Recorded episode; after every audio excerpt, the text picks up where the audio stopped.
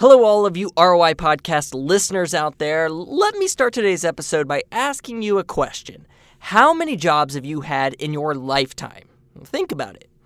And if you're a college graduate, you know, specifically within the last 10, 15 years, how many jobs have you had since graduating? Well, especially for us millennials and Gen Zers, the data shows that we change jobs much more frequently than, say, the baby boomer generation. And we've talked about this in previous episodes of the podcast. So if you're a manager in a company or you're aspiring to you know, be a manager or take on some sort of leadership role, keeping your employees is going to be a real challenge for you. We see it all across the board. And so today, you're going to hear from someone who's mastered this and will reveal what his secret is to keeping his employee retention rate above 90%. Let's start the show.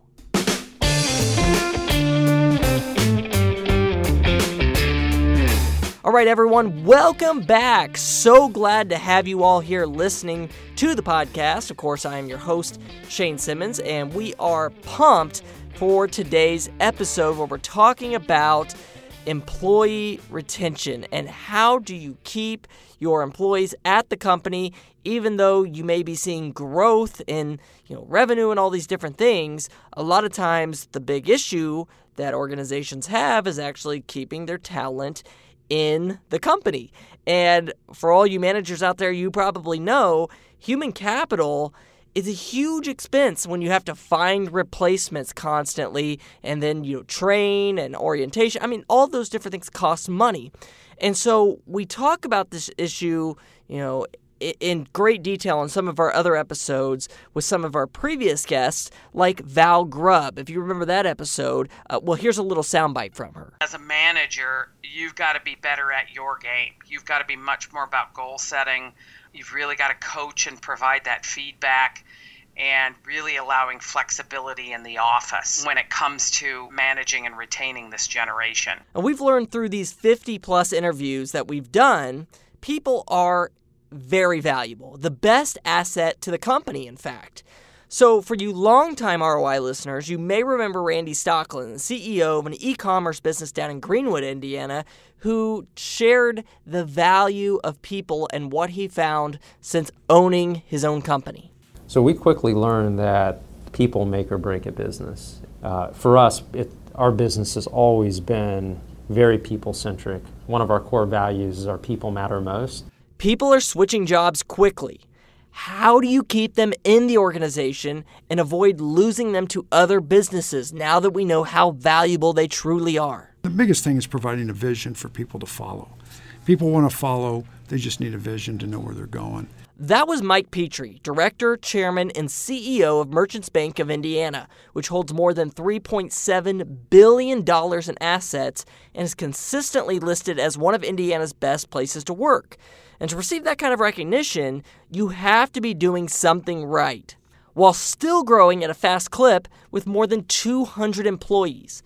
So we asked Mike, how do they do it? What's the secret to keeping your employees at the company in this day and age when people switch jobs faster than ever?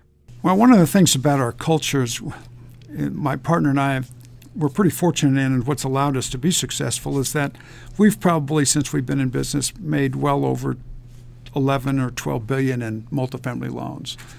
And since that, uh, oh, and that's over a period of 28, 29 years, and we've had one $2 million loan go bad over that course of time. One. So in the industry, we're known as people that really underwrite good loans. So then that helps you when you want to sell a loan that is it. So then that's the culture that we wanted our employees to embrace that don't chase bad ones or just to do a loan. Make sure it's good so that we're around for 20 years. So that's the first piece of advice that Mike wants us to remember. Write this down. You need to have a great product or service. That's first and foremost. But first, your customer has to be successful using your tool in order for you to be successful. That's your job is make your customers successful. And that's kind of the same thing we have. Our goal is to lend people money so they can be successful and grow their businesses. If they're successful, we will be successful. That's the same kind of thought process. If the product stinks, your employees will know it stinks and they aren't going to be passionate about it. And we know from various studies that passionate, engaged employees are more loyal to the company. So that's tip number one.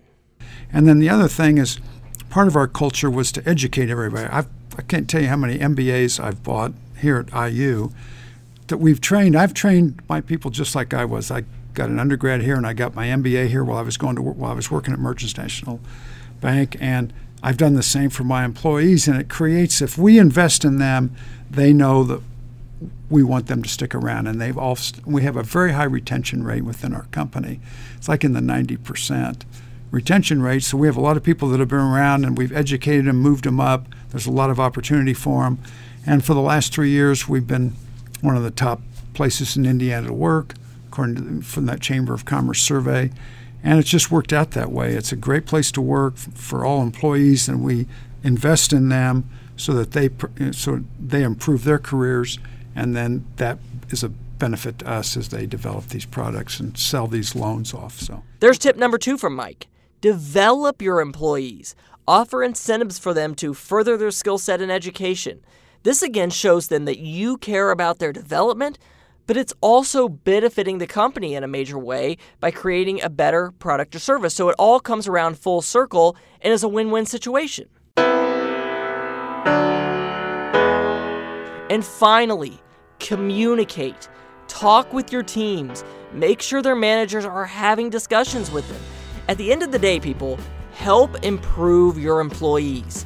Make them better at everything they do and show you truly care about their future. If you do this, I'm telling you, you're going to separate yourself from so many organizations out there, and it's going to pass down to the customer, which is going to feed into results, and that's a winning formula for keeping employees and a thriving business.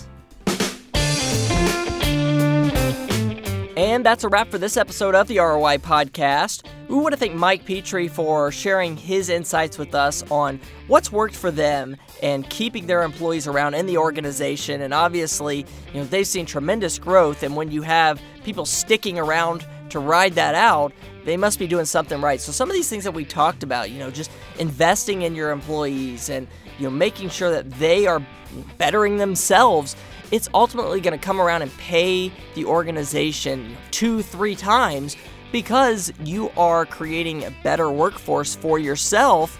And that in turn is going to help the organization. So, thank you, Mike, for sharing that. And be sure to reflect on these pieces of advice, you know, every week, every month, every quarter, so that you don't lose track of what's working for these organizations and try some new things out yourself. Try some different incentive programs to get your employees riled up and get them excited about coming to work. Until next time, we'll see you again here on the ROI podcast.